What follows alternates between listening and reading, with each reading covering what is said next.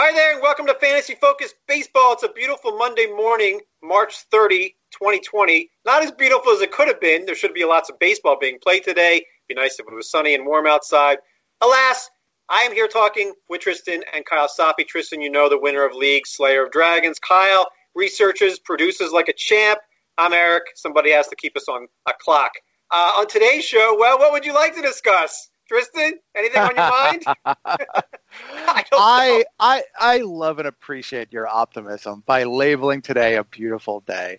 It's the start of a new week.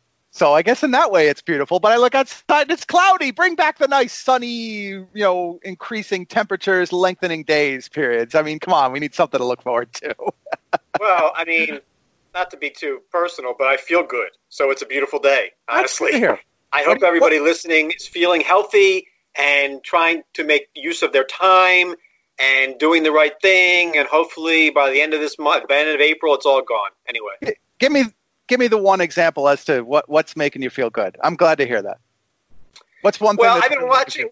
I like last night. I watched the Dodgers and um, and the Athletics in the '88 World Series and I and I kept watching the Kirk Gibson thing. Basically, if they put baseball on TV, I'm going to watch it right now. So, like, they did a whole like retrospective on Kirk Gibson, um, and about how like he came out for that one at bat, and how he was really injured, and everybody else, and and I'm looking. So I, I'm on Baseball Reference constantly, constantly. I'm just yeah. like picking a player now and looking him up, and then looking up his team, and then yep. figuring out how that team won its games. So I don't understand how the Dodgers even won 94 games that season in 88. Uh, Kirk Gibson won the MVP, and Orel Hershiser yep. probably should have. But yeah, after those two guys, I have no idea how they beat the Mets or the A's to win it all. I, and Gibson barely only had one at bat in the World Series. It's just amazing to me that like Mike Marshall's their second best hitter, and they made the World Series.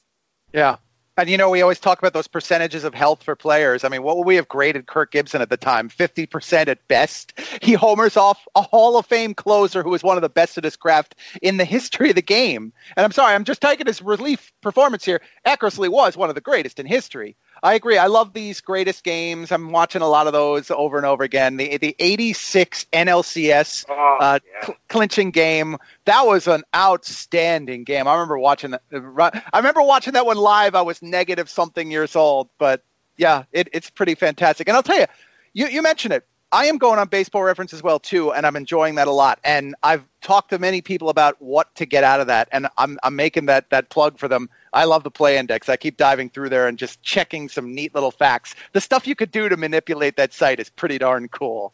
I, I, and, I, I find myself on baseball reference more now than ever before, just looking up random things like Tim Belcher's career. And by the way, I know it's a different site, but The Ringer had a great article on the writer's thoughts on baseball reference and what you can find there. Just go check it out on the Ringer. It's fantastic.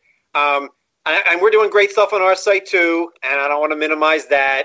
Um, so let's get to some of the news because there was news after our show last Thursday, and Jeff Passan and Kiley McDaniel have it all here, and it's on the baseball page.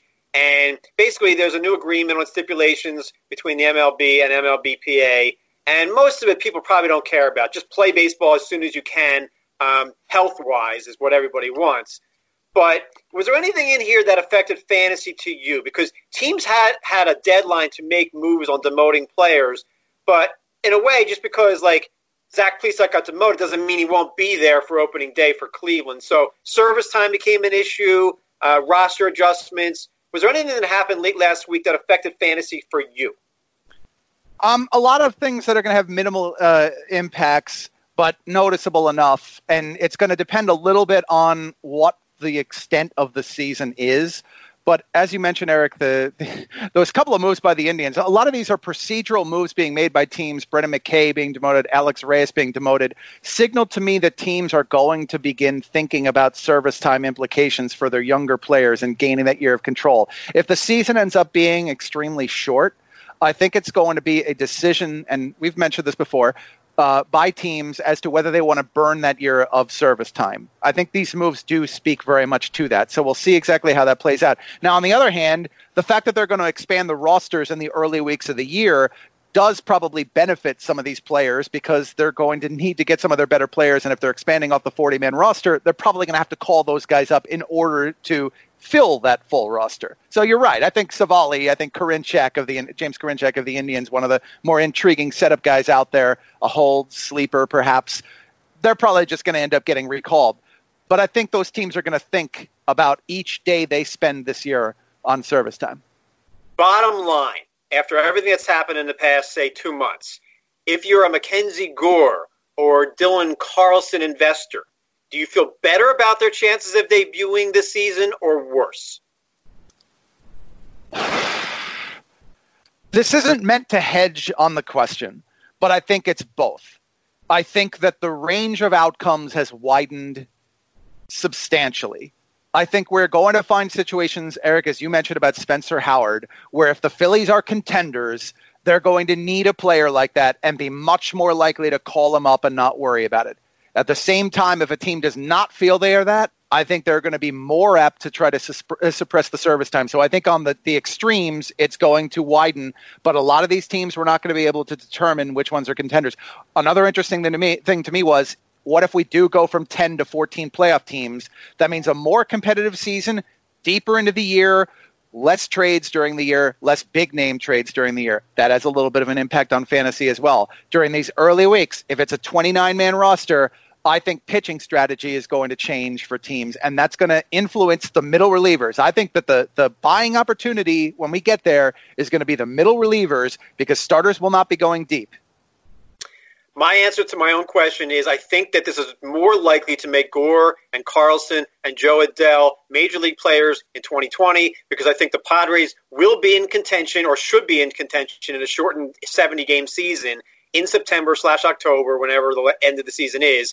And if the Padres have a chance to catch even the Dodgers or a wild card team, Mackenzie Gore will be promoted. So if you're drafting prospects for this season, I think I was not drafting Mackenzie Gore two months ago. I think now I'm going to draft him potentially as a 50 borderline starting pitcher, and, and it has to be a certain type of league. But in an ESPN standard 10 teamer, or to me a roto league, which is my standard, I am much more likely to draft a starting pitcher like Gore. Uh, and let me think of others who have a shot. Yeah. Um, you had a, you know you had mean? few you mentioned before. Howard being one of them. Yep. Yeah, I mean, like Spencer Howard to me could make as many starts as Jake Arrieta. The Phillies want to win now. The World Series title, the flag will be the same as a 162 game flag, whether it's a 62 gamer or not. So to me, I think starting pitchers that are ready for the majors are going to be up this season. That's one of the changes that I think will happen from a shortened season.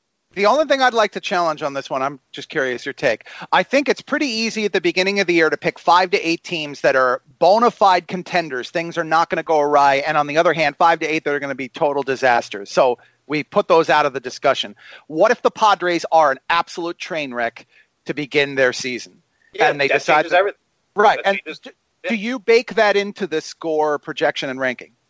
I don't think they're going to be a train wreck. So no, I'm not going to rank. I'm not going to devalue the upside of Mackenzie Gore. Mackenzie Gore versus Miles Mikolas. I know what Mikolas is. I think I know what Gore is. And if you have a 60 game season or 70 game season, I think Gore is going to be more valuable because I think the Padres will call him up. So but that's how I'm going to view it. Mikolas's value did increase over the past couple of weeks because it is now very likely he'll be ready for a full year.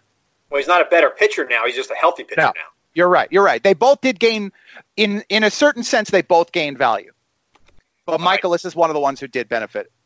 Let's talk about some of the great material that has actually been posted at ESPN's fantasy pages. Our friend Todd Zola has a How to Mock Draft Like a Pro article. Came out on Friday. Todd does a fantastic job writing. He has his own website at Masters Ball. That's fantastic too. Um, what did you get out of this article? I, I personally like to mock draft uh, a lot before a season, especially before my most important leagues, because I want to see the value of players and I want to build teams my way and see if I'm wrong. Like I might be a guy who you know I'm not taking like the top closers, okay, in the first 10 rounds. In a mock draft, I might try to do that and see if I like the construction of my team. That's why I like mock drafting quite a bit. I like trying points leagues and roto leagues. What about you? What'd you get out of Todd's article? So the key from Todd was, I, I think, to me, I want to value the tough categories, especially stolen bases. I want to see what the market is dictating on those. Uh, and a little bit of the tough part for me is that if I'm playing the head-to-head categories, having being the person who submits the rankings, if people are trying to stick to what the rankings in the room tell you, what I want to do is extract those results afterwards and compare them to the rankings that went into that draft room beforehand, and see if those categories get influenced. See if a guy like Mallex Smith, who we've discussed a lot on the show, was drafted considerably sooner or and this is unlikely, considerably later than where I ranked him, because then I'm going to get an idea of whether the market is overvaluing that one particular category. So to me, that's the key. The other one, too, is I want to try and do a lot of mocks. I want to sit down and try to do 10 of them and then come up with some sort of comparative results against each other to see if there's any trends that I can extract. Yeah, I agree with that. Um, pay attention to basically uh, what other people are doing. You have to be in a draft also with people that are paying attention and doing it right you don't want like auto drafting out of two or three slots. So I thought what Todd did was great there. Read it.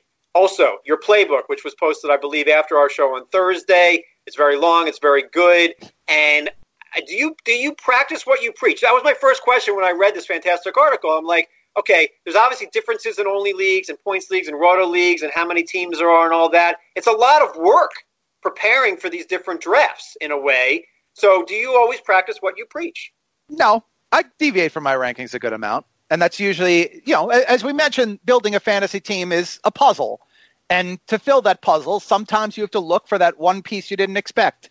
And you have to uh, pay a premium. I, I, just had a discussion in, in my TGFBI draft uh, about how I overdrafted Garrett Hampson because at the time I needed a middle infield uh, a middle infielder who could run.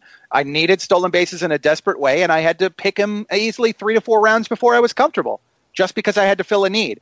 Uh, beyond that, yeah, I do actually stick mostly to what I preach. And and in this particular article, it's effectively the fantasy baseball 101. It's uh, trying to engage new players to this game. You might be a baseball fan, but you're going to get into fantasy baseball for the first time. We have a lot of time to think about the game itself, and this is trying trying to introduce people to the different formats of games.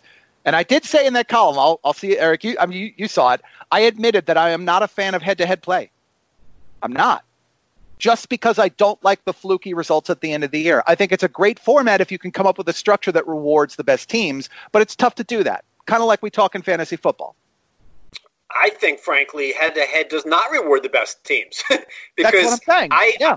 I, I make the playoffs in a head to head league, and then some guy's got somebody going nuts for two starts, you know, somebody somebody has Rick Porcello active and he wins both his starts, and all of a sudden I lose in my head-to-head playoffs in September. It happens every year. So to me, a full season, six-month roto league is a lot more telling of who the best teams are. It's the same as fantasy football.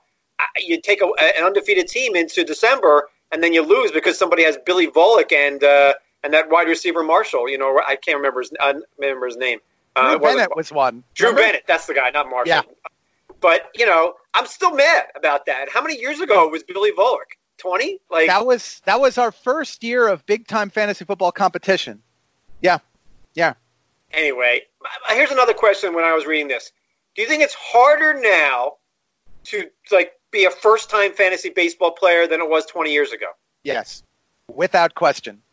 However, because there's so much material now that everybody has we are not as an industry talking enough about strategy and one of the good things right now is that this this is a nice opportunity to talk about strategy and to try to introduce new players to this game and that is why I wanted to write that article and there's going to be three or four other ones that are fairly beginner to intermediate that come out as part of this playbook series it's 9 parts this is just the first one. I want to get new uh, new people into playing this game, and I want them picking the right game for themselves, and I want them to be picking the right friends to play in those leagues. All right. Uh, what else? Is there any other news here? We can just get to more questions on today's. In fact, let's just do that because I don't want to waste people's time. So let's go right to Kyle and our hash browns, and we'll just get to more questions than normal. Uh, Kyle, what do you got today? Hash browns. Here are the hash browns. Well, first, Billy Volek was 2004, so that was a minute ago, Eric. Yeah. You're still salty about that? well, I had a team in a league and there were some marbles on the line. Yeah. And the guy who played me, look, it was smart. Volek had done this in like week 12 or 13. His three week stretch was, I think, 12 to like maybe 13 to 15. So he didn't do it in the final two or three weeks, but he did it against me. And, you know, I lost some raisins in that league. Let's put it that way. I'm just, I'm not still angry about. It. I'm not angry about anything. And in this culture right now, obviously, let's focus on what's important, and fantasy's not it. But I I will never forget that guy had Billy Volek and Drew Bennett, and I I didn't even come close to winning. Okay, like I didn't even come close. I had a team like once with Warren Moon that was undefeated, and like in week 14 he did nothing, and I lost. I, I just I'm just saying head to head fantasy baseball is a little bit like fantasy football. You play all season long, it's fun, and then you get to the final month of the season and crazy stuff happens. If you're in a roto league, you can control it a little bit. Well, I don't want to even say you can control it a little bit more because that's not even true because that guy just picked up Drew Bennett off free agency that year. But Bennett was on my team that year. I'm, you and I were talking about this on the podcast at the time. That's how I remember this one. It was one of our first opportunities to talk on podcast together, and I remember your experience in that league and Volek being used against other people. I just Bennett.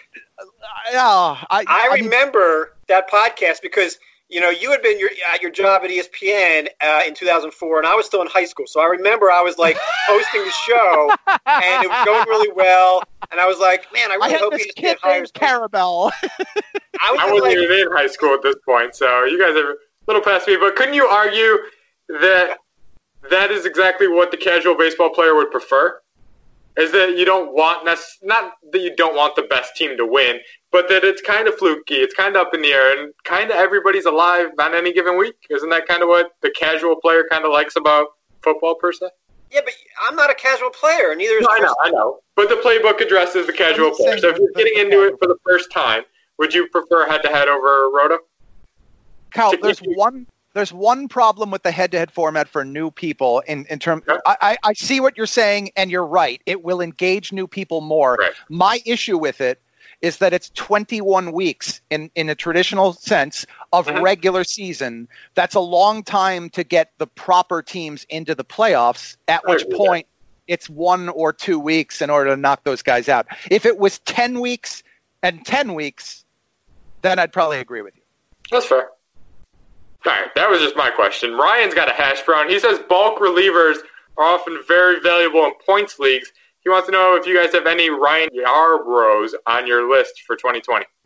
Uh, yes. Well, I mean, like Tristan, if we think that relief pitchers are going to play a, a, bigger role in the first month of whenever this season starts, and we pray that it starts, like, can we pinpoint those relievers? That's the problem I'm having. Like, we know that like guys like Yusmeiro Petit tend to pitch more innings than others, and Yarbrough's a little different because he's an opener but or like not an opener. He's a guy who doesn't pitch the first inning, but then pitches innings two through six.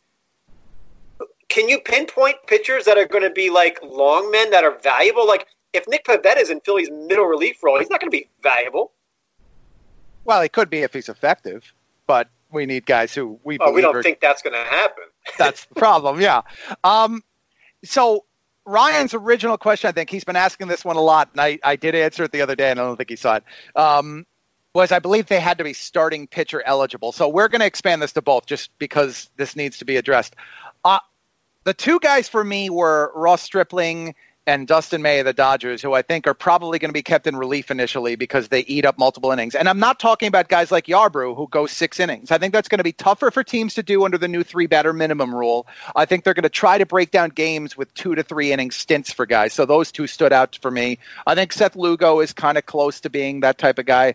Uh, there was one other, uh, Freddie Peralta. Freddie Peralta was my big sleeper for this. So I'm looking at AJ Mass's points rankings, and I'm trying to find middle relievers, and I don't see them. So I guess he's not valuing them unless they have saves. Um, I, I, just, you're right. That was Freddie Peralta is a good one because he's he may not be a starter, and he's not going to close, but he should have value. So like Ryan Pressly has a different value than Yusmeiro Petit. Pressly's like the next in line for saves on a really good team, dominant ERA. So it's just a different thing. I, I don't know. I wish I could find somebody like I guess Tyler Chatwood was a, it was that in a way for the Cubs. I'm not even trying to be facetious anymore. Except that he might oh, be a oh, starter. Starting from pitch one, Chatwood. all right, he, he wasn't Jacob Degrom here, fella. All right, he, he pitched over. He pitched fine. It just you said nice things. That works for me. Robert Stephenson. That would be my guy. Yes. Cincinnati. Robert Stephenson's not, a great one. He's a middle a middle guy. He could be the National League Yusmeiro Petit. All right. Uh, couple others. Corbin Burnes, I think, could be a candidate for this. I think Sean Newcomb, if he doesn't make the rotation, and and they might just want to keep him in two to three and extend some relief at this point. Another good candidate. Matt Strahm kind of qualifies for this a little bit. Jimmy Nelson. You know, Milwaukee could be the team that just it feels like when it comes to pitching because they have basically one st- one starting pitcher that I think could be a big innings guy, and the other guys are all like they could be Ryan Yarbrough. He, I mean, really, Counsell could decide Adrian Houser goes three or four innings and Freddie Peralta relieves him, or Brent Suter relieves him, or Corbin Burnes, or Shelby Miller, or Eric Lauer. I think Milwaukee, and that's not going to be very valuable for fantasy, but they've got Hader, who's great. They got Woodruff, who I think will be great. And then everybody else is kind of thrown into a two or three inning or four inning pot. I think Counsell might do that. Yeah, and I think he should. I think it's much more likely we'll see that happen this season in certain bullpens. This is the the Tony La Russa 1995 A's pitching staff. Um, I don't remember that that specific one, but I'm just remembering like he was the guy who basically started the one inning closer. So boo on him because that yeah. messed things up. That messed but things he, up. He did that. I think it was a three week experiment with one of the Oakland A's teams. Yes, I remember 90s. that. Yes. I'm going to the baseball reference page to see if I could find it in the meantime. right. I mean, he had that lefty that pitched for the Dodgers and the A's doing all sorts of things. Rick Honeycutt. You know, Rick Honeycutt. And you're right. I, there were some starters. Who was that? Like uh, bonus Van Poppel. Yep. Remember, Van Poppel was using kind of different roles, middle innings, and he was terrible at it. Um, anyway, we're wasting time now. What's next? Bill wants to know where you'd rank Ohtani as a hitter only in a dynasty format. If I thought that Ohtani was only going to be a, a, a DH, okay, he would rank. Well, how many DHs are there now? Right? There's all right. Yordan Alvarez, I think, Nelson Cruz are the top DHs right now. If you're in a dynasty, obviously it'd be Alvarez because he's he's 22 and Cruz is 39. Um, Ohtani is 25. Could you make the case that if you knew Ohtani was just going to be a DH for the next 10 years, to rank him over Yordan Alvarez? I think I can, Tristan. Oh, I can make the case for that. Sure. I, I think they'll be they'd be pretty comparable. I think in terms of the the dynasty ranking as is. I think, uh, and not only that, I think both players have a decent chance, it, it, assuming here that Ohtani is only a hitter, that's what he's locked into, that they both probably get some outfield qualifications most years. I mean, Ohtani can steal bases. Yeah. And yeah. Alvarez has knee problems. So just because he's 22 doesn't mean he has the body of a 27 year old. I, I just, I like Alvarez, but I think he's being overdrafted a little bit. I don't think Ohtani, especially this season now, is going to get a lot of time hitting. If he if he pitches like once a week, every Sunday, he'll bat. He'll be in the starting lineup as a hitter tw- two, three times at the most. Mm. Essentially, a platoon player. Probably, probably, yeah. If he's going to be a starter right from from the beginning, I'm curious to see how he is used. His value is increased as a result of the the possible or probable, I'm sorry, short season. But yeah, but I, I, don't even think of him as a hitter anymore. I think of him as they're going to use him as a pitcher because that's how I think they're going to use him. I think they will try to get their two to three starts at DH out of him. But do they sit him the days before and after he pitches? That's the question on the hitting side. I don't know quite what their approach will be. If he's only a hitter, does he make the top 25 overall dynasty or dynasty ranks? Well, who was your number 25 dynasty hitter? I mean, if it was Bryce Harper, then no. I mean, I'm thinking like, top 25 overall player if he is treated as only a hitter. No. I don't think I don't so think, either. I don't think Is I top could do 40? that.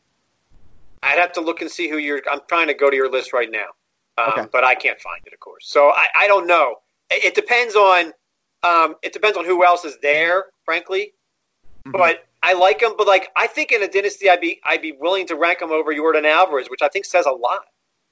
So like, your number forty guy is well, Luis Robert, but that's not fair because he hasn't played yet. Matt Chapman, you have his number forty-one overall. Would I rather have Matt Chapman or Ohtani in a dynasty? See, that's not fair either because the reason I don't want Ohtani in a dynasty is because I don't know what the role is going to be. If I knew it was just going to be as a hitter, that would change it. Yes, I would take him over Matt Chapman. I would take wow, I'd take him over Kris Bryant. How about that? I would take Ohtani over Kris Bryant in a dynasty if I knew Ohtani was a hitter only, but I don't think that's going to be the case. I'm going to take him over Kris Bryant either way because I ranked him better than that, and I feel like I would take the chance. But yeah, you ranked him well, but man, I just don't want to deal with it because I just don't know. I, I, I need some kind of clarity. If I'm picking early yeah. in a dynasty, I need I need clarity, and Ohtani is is the opposite of clarity. He just is. I, I think he could range on the high end to about 30th in this ranking set, and I'm choosing the optimistic end of the scale. I think the low end is about 75th. All right, what else we got? That's pretty high. Randy wants to know if Justin Upton's the best bet of the players 32 years or older to post a 3100 season this year. Well, you know, truncated, I guess, but the equivalent of a 3100 season. Yeah, that's the thing. So in the articles that I've been writing, and I'll, maybe I'll start tweeting them out so people can see them. In the articles I've been writing, I'm saying like, like that I think Michael Chavis could be a 30 home run hitter, but obviously he can't do that in 75 games. Right. But like the bold prediction I made today, Tristan, you're going to think it's ridiculous, but I basically said Chavis is Mike Moustakas. He's a second baseman only in eligibility only, and that's legit power without like good plate discipline, without walks. That's how I'm viewing him. If if this was a full season, I think Michael Chavis hits 30 home runs, just like Moustakas does. And you know that's bold or dumb or both. Anyway, to answer the Upton question, my problem here is missing games. And if they if they truncate the season and nobody has any off days and they're playing a doubleheader every other week, Justin Upton's just not going to play enough games. I think he might be done. Do you think he might be done, or is there a 30 hundred shot here? I think there's a 30 hundred shot. I, I do worry a little bit that he could be done. That last year was bothersome enough, and the injuries are starting be, to become an issue. But I, I choose to, in this case, lean on the fact that entering spring training, at least before everything paused, things were looking very good, and he is in really an outstanding spot, team and lineup wise. Yeah, he bats fifth or sixth behind Trout, Ohtani, uh, you know, Rendon. Mm-hmm. I mean, who knows about Ohtani? But I, you know, maybe I'm underrating him a little because in the three prior seasons to last year, 30, 35, 31 home runs, and he was running. He averaged 10 stolen bases a year mm-hmm. from 2016 to 2018. Now, yeah. I don't know if he's going to be able to do that again. So it's like you can't say I could see a 30 but he might be done. It's got to be one or the other. Like I think he's going to play like a 30 guy until he gets hurt. I, I think you're right that he's probably done as a base stealer. He might give you four or five, but I don't think you're not drafting him because he might give you 15. I think you are shooting for the 30, 100, and I'm optimistic enough he'll get there. Is or, there anybody else in baseball who did what Upton did? I just noticed this.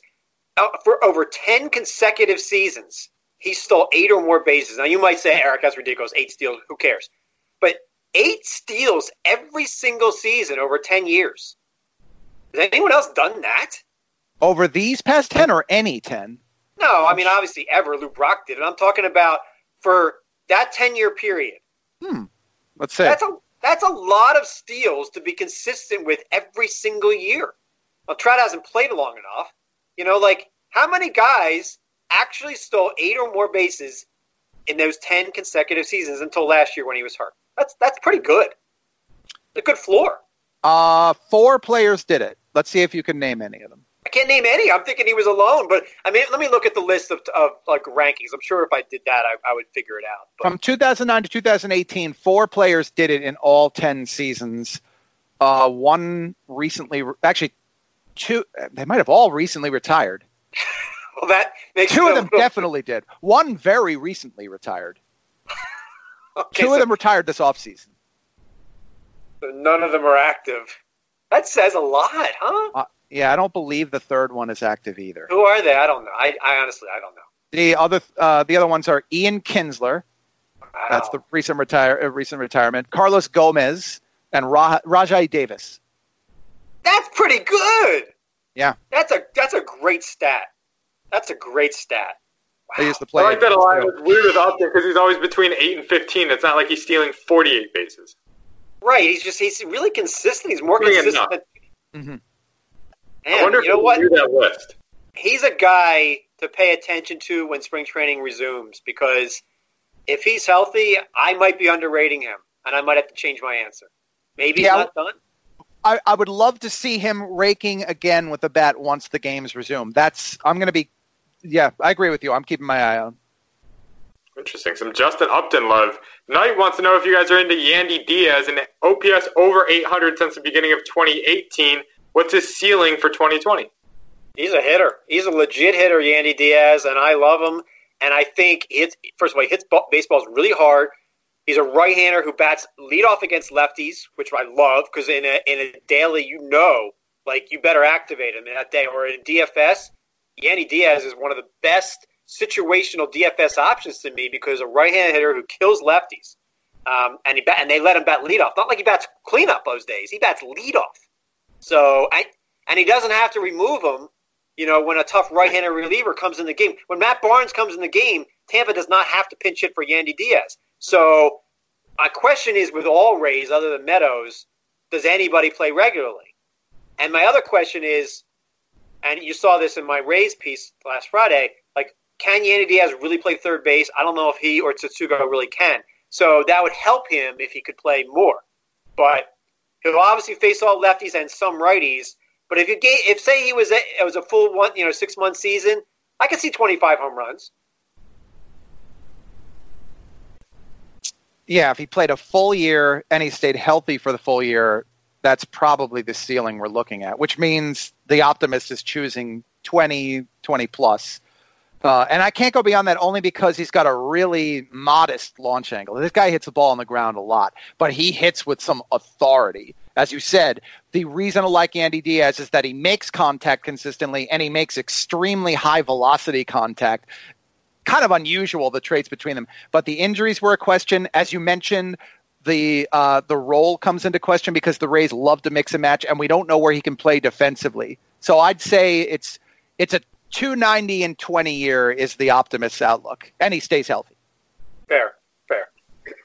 I like that. We got a couple procedural questions here. Tony wants to know if dynasty leagues that had their keeper deadline come and go, if they should allow teams to reselect keepers to make up for those that lost Sale or th- Syndergaard after the deadline had passed, and obviously the draft hasn't taken place yet. No, sorry. I, I, it it it stinks. Okay, and I don't think I've actually been affected by this, but I was reading a story about this on, on another site recently, and there's all these different options that you can use. You know, give them FAAB money. Um, I, I just, I'm sorry. I mean, if you drafted already, that's part of the problem.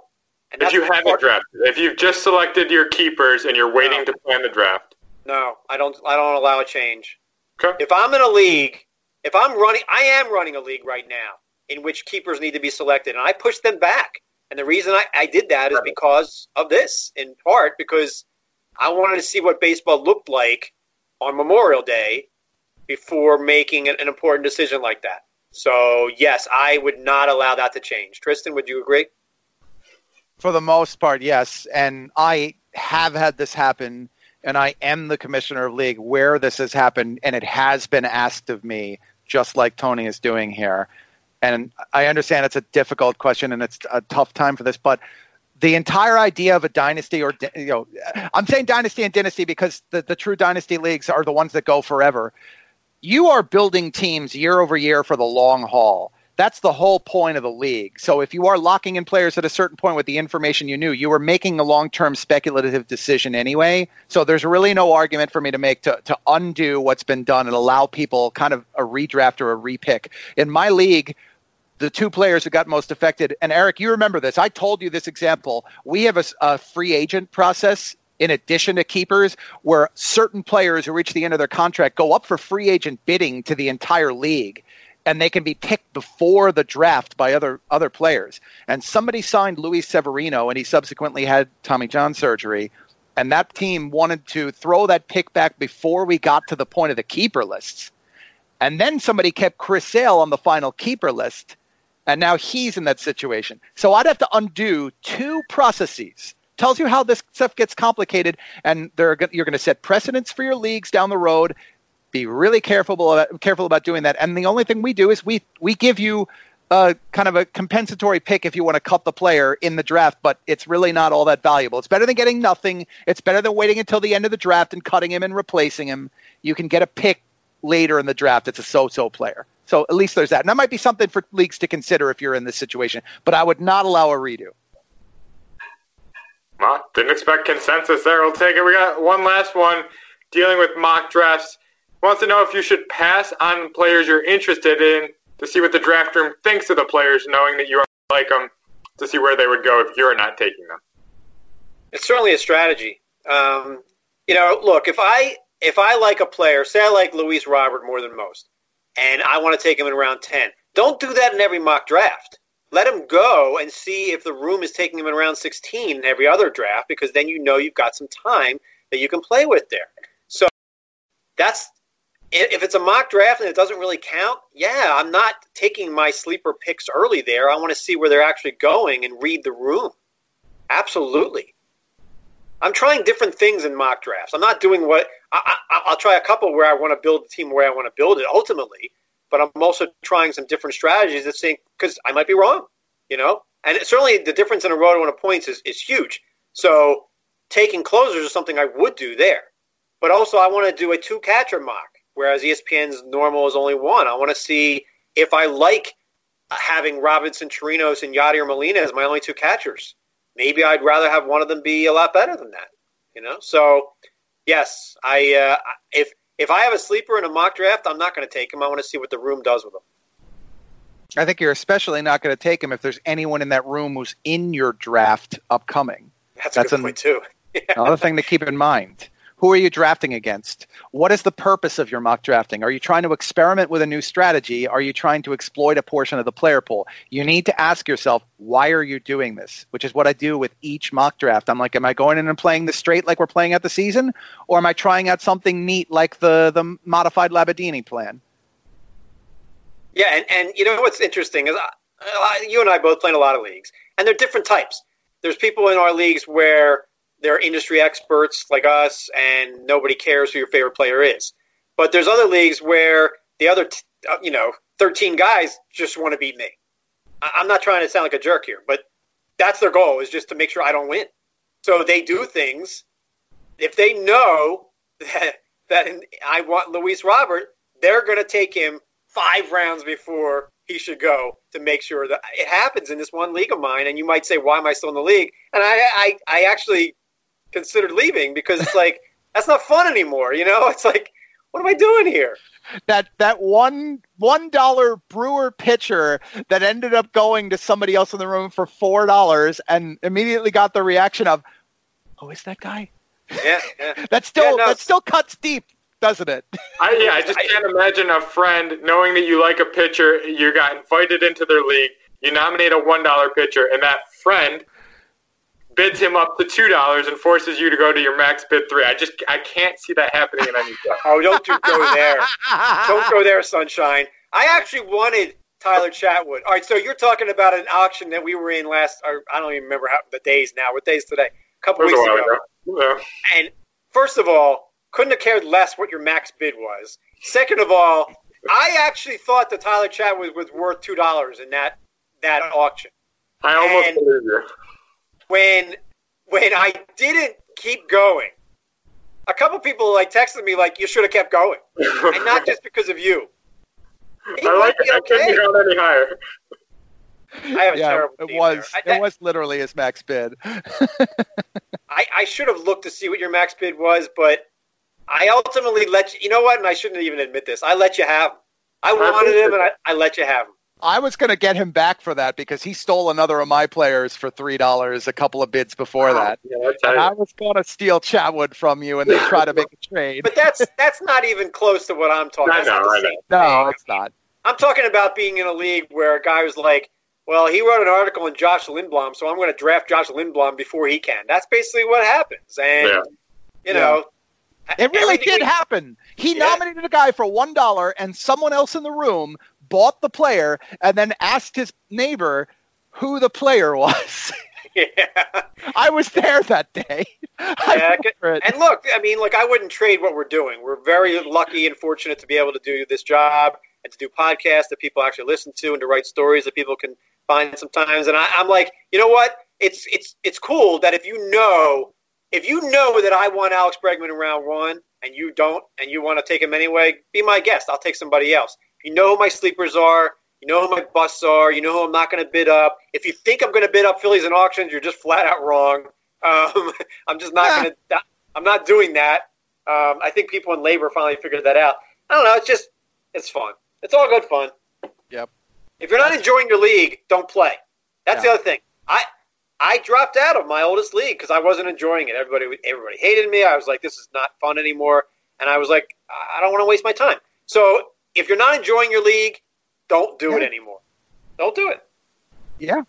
Find another one. Join a league where Tristan commissions and wins every year. It was win that league one. every year. No. Oh gosh, no. No, we actually Why? have what? Why? Uh, I I do like I do in our sim league where I try to do the perennial contend, then rebuild process, then perennial contend thing. If he doesn't let other people win once in a while, they'll just quit and leave. So he's got to stay active to no, play. actually, we have one guy in the league who's been a powerhouse for for pretty much the past decade. He had three titles in a row at one point. Just he's very good at this. He's better than you. Why isn't he on the podcast? Well, well, He said very good. He didn't say better, say- Eric. yeah. i let's say that that that that his trade tactics don't necessarily. ag- I don't agree with them. Oh, yeah. I have a league right now where like there's two new owners in the league and they're just getting robbed in every trade.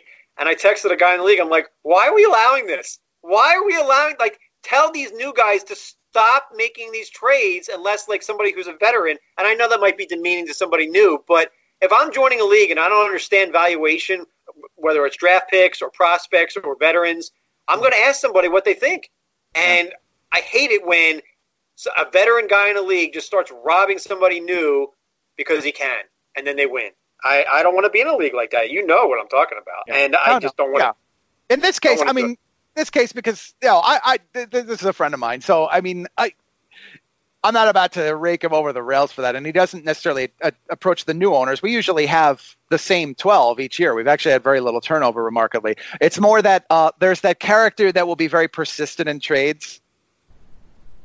You know, you're gonna get you're gonna get a call all hours of the day, and you're gonna get several of them. It's like, come on, come on, we got to make that trade. You know, Like the So- guy who was emailing me about trades before I had any players in that league. right yeah and i mean Yeah. okay hey you're you're a persistent and committed you know fantasy manager okay that's fine it's it's just not the way i do it i don't think i have the time to do that No, I don't have the time. I don't have the inclination. And and by the way, when you're writing me an email and you're trying to explain to me how good Liam Hendriks is, I'm kind of aware already. You don't need to do that. don't waste your time. Okay? You, I mean, like, we do this for a living anyway. Any other questions here, Kyle? Or are we done? That's all we got for today. As always, hit me on Twitter at Kyle Soppe ESPN. We podcast every Monday and Thursday. kyle i got a question Shoot, how are you doing how am I doing? yeah Yeah, we're hanging tough. The wife Good. first day is teaching remotely today, so uh, we're seeing how that goes in the basement today, where I'm going to be spending, you know, weekdays nine to five now. But yeah, I'm doing good. Good to So hear. you're chained into the basement. Does she bring you food like at lunch and dinner time? He Or throws it down the stairs. I got to catch it, so I got to be ready.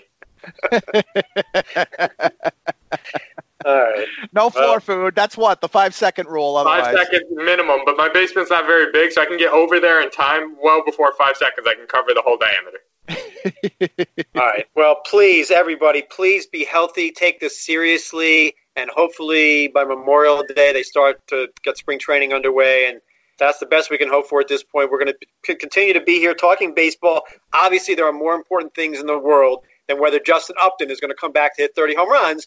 But we understand that. We hope you do as well. And uh, again, all health and, and good tidings to everybody listening and everybody not listening as well. For Kyle, who does an awesome job, great young family there. For Tristan, winner of leagues, great family there.